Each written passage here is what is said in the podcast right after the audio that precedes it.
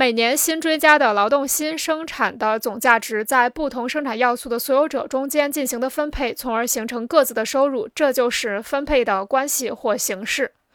在资本主义条件下年价值产品采取工资利润和地租三种不同的收入形式分别归于劳动力资本和土地三种生产要素的所有者。